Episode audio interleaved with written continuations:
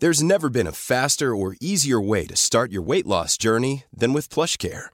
PlushCare accepts most insurance plans and gives you online access to board-certified physicians who can prescribe FDA-approved weight loss medications like Wegovy and Zepbound for those who qualify. Take charge of your health and speak with a board-certified physician about a weight loss plan that's right for you. Get started today at plushcare.com slash weight loss. That's plushcare.com slash weight loss. plushcare.com slash weight loss.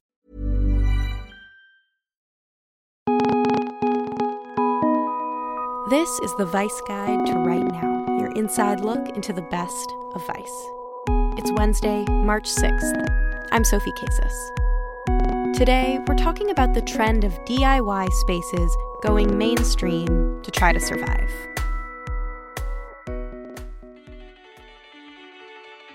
In the past decade, we've seen handfuls of DIY venues close their doors. Think 285 Kent, the Palisades, the Silent Barn. The list goes on and on. And it's true, DIY spaces are somewhat transient in nature since they're often run in illegal spaces, but these changes signify a bigger shift. Now, many of the cultural spaces that were once underground are trying to pivot to the mainstream and become legal. But Vice journalist Caroline Lewis asks, and I'm quoting here can they fix their finances and legal status without letting the man get them down? So I sat down with Lewis to find out.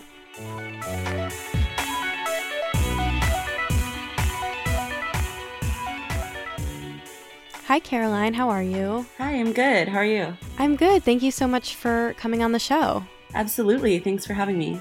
So, I just want to start this interview by acknowledging that we, shall I say, I, because you're calling in, I am currently sitting in a space, the Vice office, that used to be not one and not two, but actually three DIY venues. 285 Kent, Glasslands, and Death by Audio were all here and then taken over by Vice for office space. So I just want to start our conversation about sort of the changing landscape of the DIY scene in New York and elsewhere by acknowledging that I'm sitting in a hot spot right now. Um, you open your story with a phrase DIY eulogy, which seems fitting as I sit here. Can you explain what that means to you and how the DIY scene has changed in the past decade? Sure. So I think that the fate of those spaces in Williamsburg, where the Vice office ended up, is, you know, a pretty common trope, which is that, you know, these spaces go to industrial areas or areas that aren't super popular and make them cool, you know, help contribute to the appeal. Um, developers often exploit them in their marketing materials. And that's really what happened there. There weren't just those spaces in the building where Vice is now, but there was also a whole DIY complex called Monster Island that sort of, you know, in the 90s when Williamsburg wasn't that popular, was really what was there and brought attention to the area. And I think that cycle of what happens to DIY spaces with gentrification is just one part of what makes them so vulnerable and so susceptible to you know closing and people having to sort of regroup and see if they can open another space which is why i thought that the diy eulogy these you know articles that come out sort of eulogizing these spaces is so common and my article is sort of about people who have been in the DIY scene for a while and are trying to change that narrative that, you know, the demise of these spaces is inevitable and say that, you know, maybe some of them should be able to survive and remain mainstays of, of their communities. Yeah, so before we get into all of that, we're going to get into gentrification a little bit in this interview. We're going to get into what different DIY spaces are trying to do in order to survive. But first, I just want to talk about sort of the main factors that are causing DIY spaces to shut down or shift financial models and kind of try to become legal. So, in addition to what you explained before, what are the main driving factors that force DIY spaces to close their doors? So it's definitely it's a mix of rising rent and at least in New York and some other cities, you know, less industrial space being available and so the space that is available is more expensive. People are continuously pushed into um, different neighborhoods. And then also there was the ghost ship fire that happened at the end of 2016, um, which was an art space in Oakland where a fire, it caught on fire during a concert and more than 30 people died. You know, it was a devastating tragedy. And it also made governments in different cities aware of these spaces because really DIY spaces are everywhere. And so they were sort of subject to more scrutiny. And the first reaction was that, you know, they should be shut down. But then after that, artists started working with governments in different cities to try to support these spaces and say these are an important part of our communities and contribute something to culture and society, which is part of why there's sort of a focus on trying to support them in some way now. Yeah, so I want to talk about some of those efforts from city governments to support these art spaces. Specifically in Denver, there's uh, an initiative called the Safe Occupancy Program. And that was, like you said, born out of out of the ghost ship tragedy. Um, and it seems like an interesting and pretty constructive model to address safety issues in DIY spaces without forcing them to close. So, will you explain what the Safe Occupancy Program does?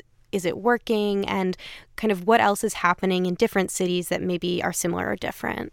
So in Denver, just a few days after the ghost ship fire, there were these two DIY spaces, Glob and Rhinoceropolis, that had been around for a really long time and they were shut down by the fire department. The fire department had been aware of these spaces, had done inspections of them, but I think felt pressure to shut them down for code violations after what happened in Oakland. And so there was sort of a backlash from the artistic community. And they ultimately worked with lawmakers in Denver to create this program where people living in maybe unsanctioned spaces could come forward and say, you know, confidentially, we have these issues. Uh, we'll address them if you'll, you know, if you let us stay. And there was even some money put up by the city and by Meow Wolf, which is a, a DIY collective, to support this sort of path to legalization for these spaces.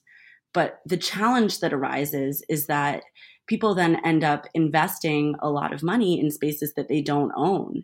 And the work that they're doing is often very challenging. They're trying to retrofit buildings to comply with zoning and occupancy laws that really don't fit what they're using the spaces for, which can often be a mix of a, you know, live, work, performance space.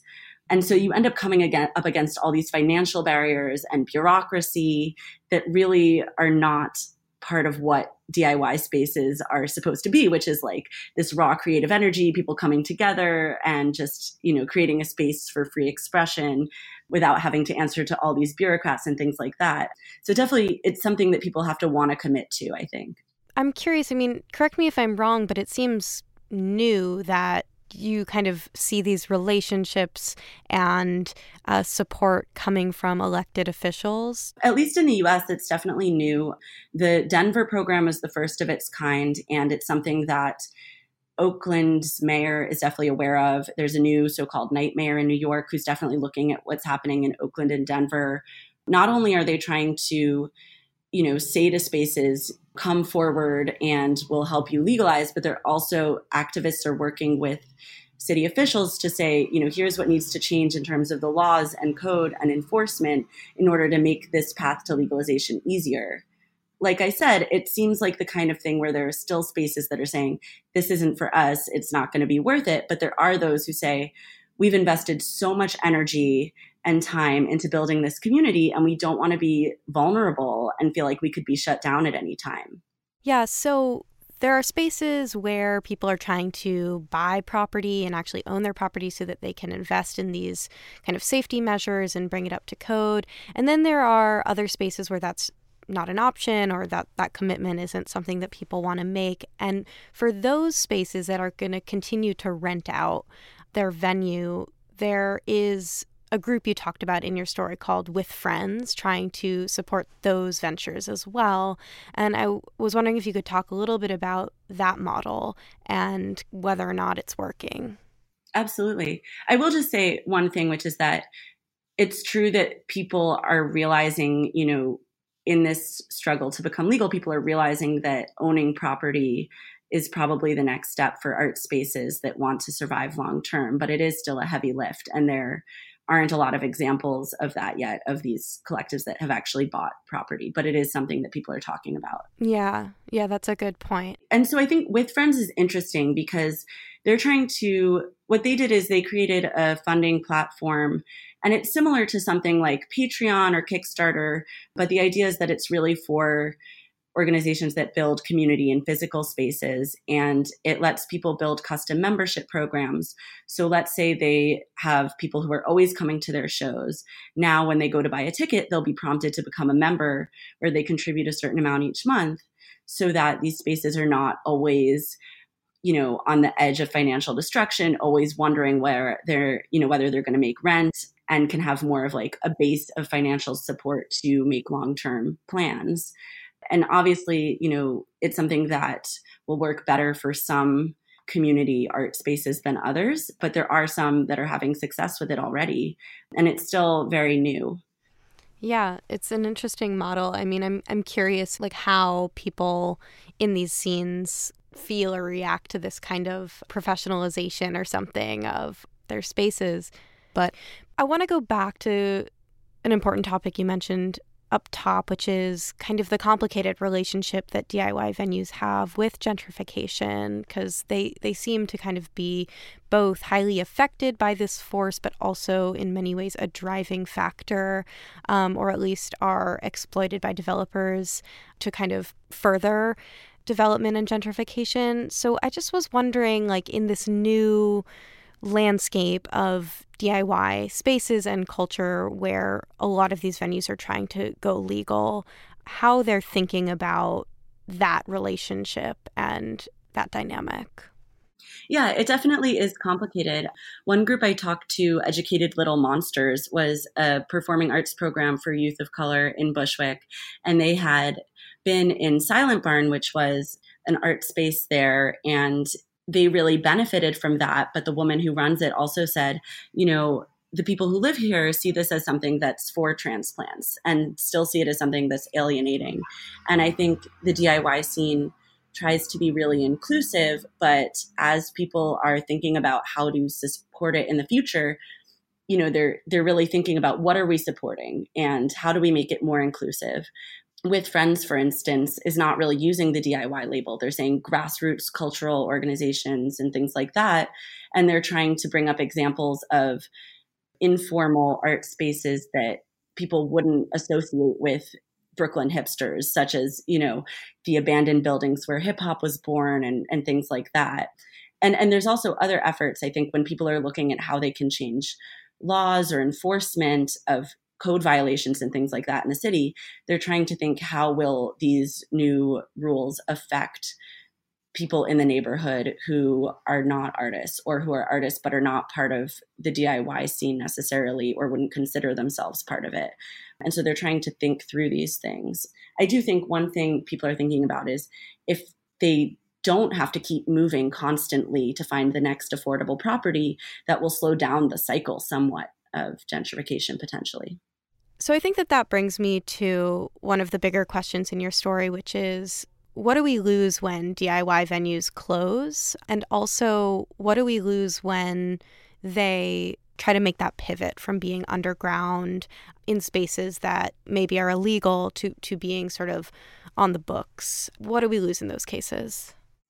Well, I think there are spaces that can contribute a lot to culture in just a couple of years or a few months of being open and you know really make an impact. And then there are spaces like silent barn that really evolve over time and become a mainstay in their communities and become open to new generations. And one of the founders of with friends joe ahern said you know those spaces really have value when they've been around a long time. They have time to think about their purpose they become more inclusive and potentially you know give space for more types of experimentation. Um, and so there are spaces that really deserve to stick around and end up getting shut down not because they have lost their relevance or because they're not popular anymore but just because of financial or legal issues.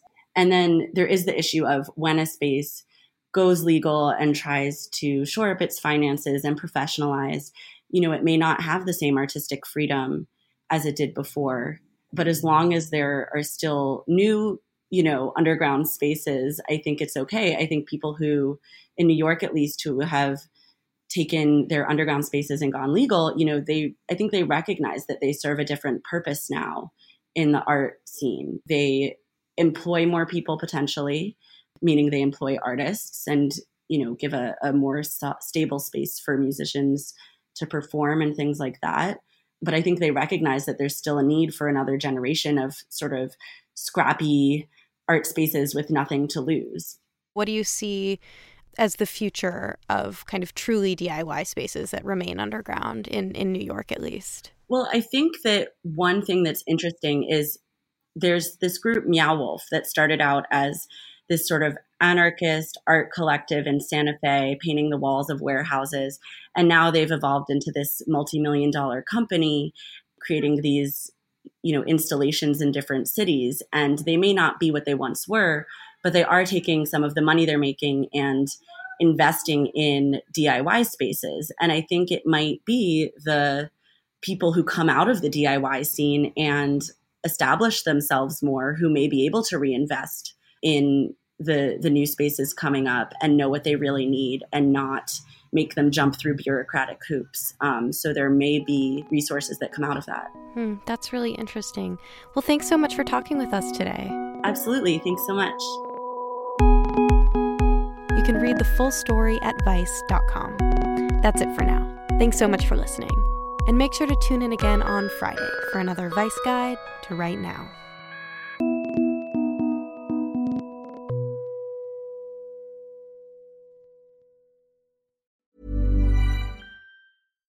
When you make decisions for your company, you look for the no brainers. And if you have a lot of mailing to do, stamps.com is the ultimate no brainer. It streamlines your processes to make your business more efficient, which makes you less busy.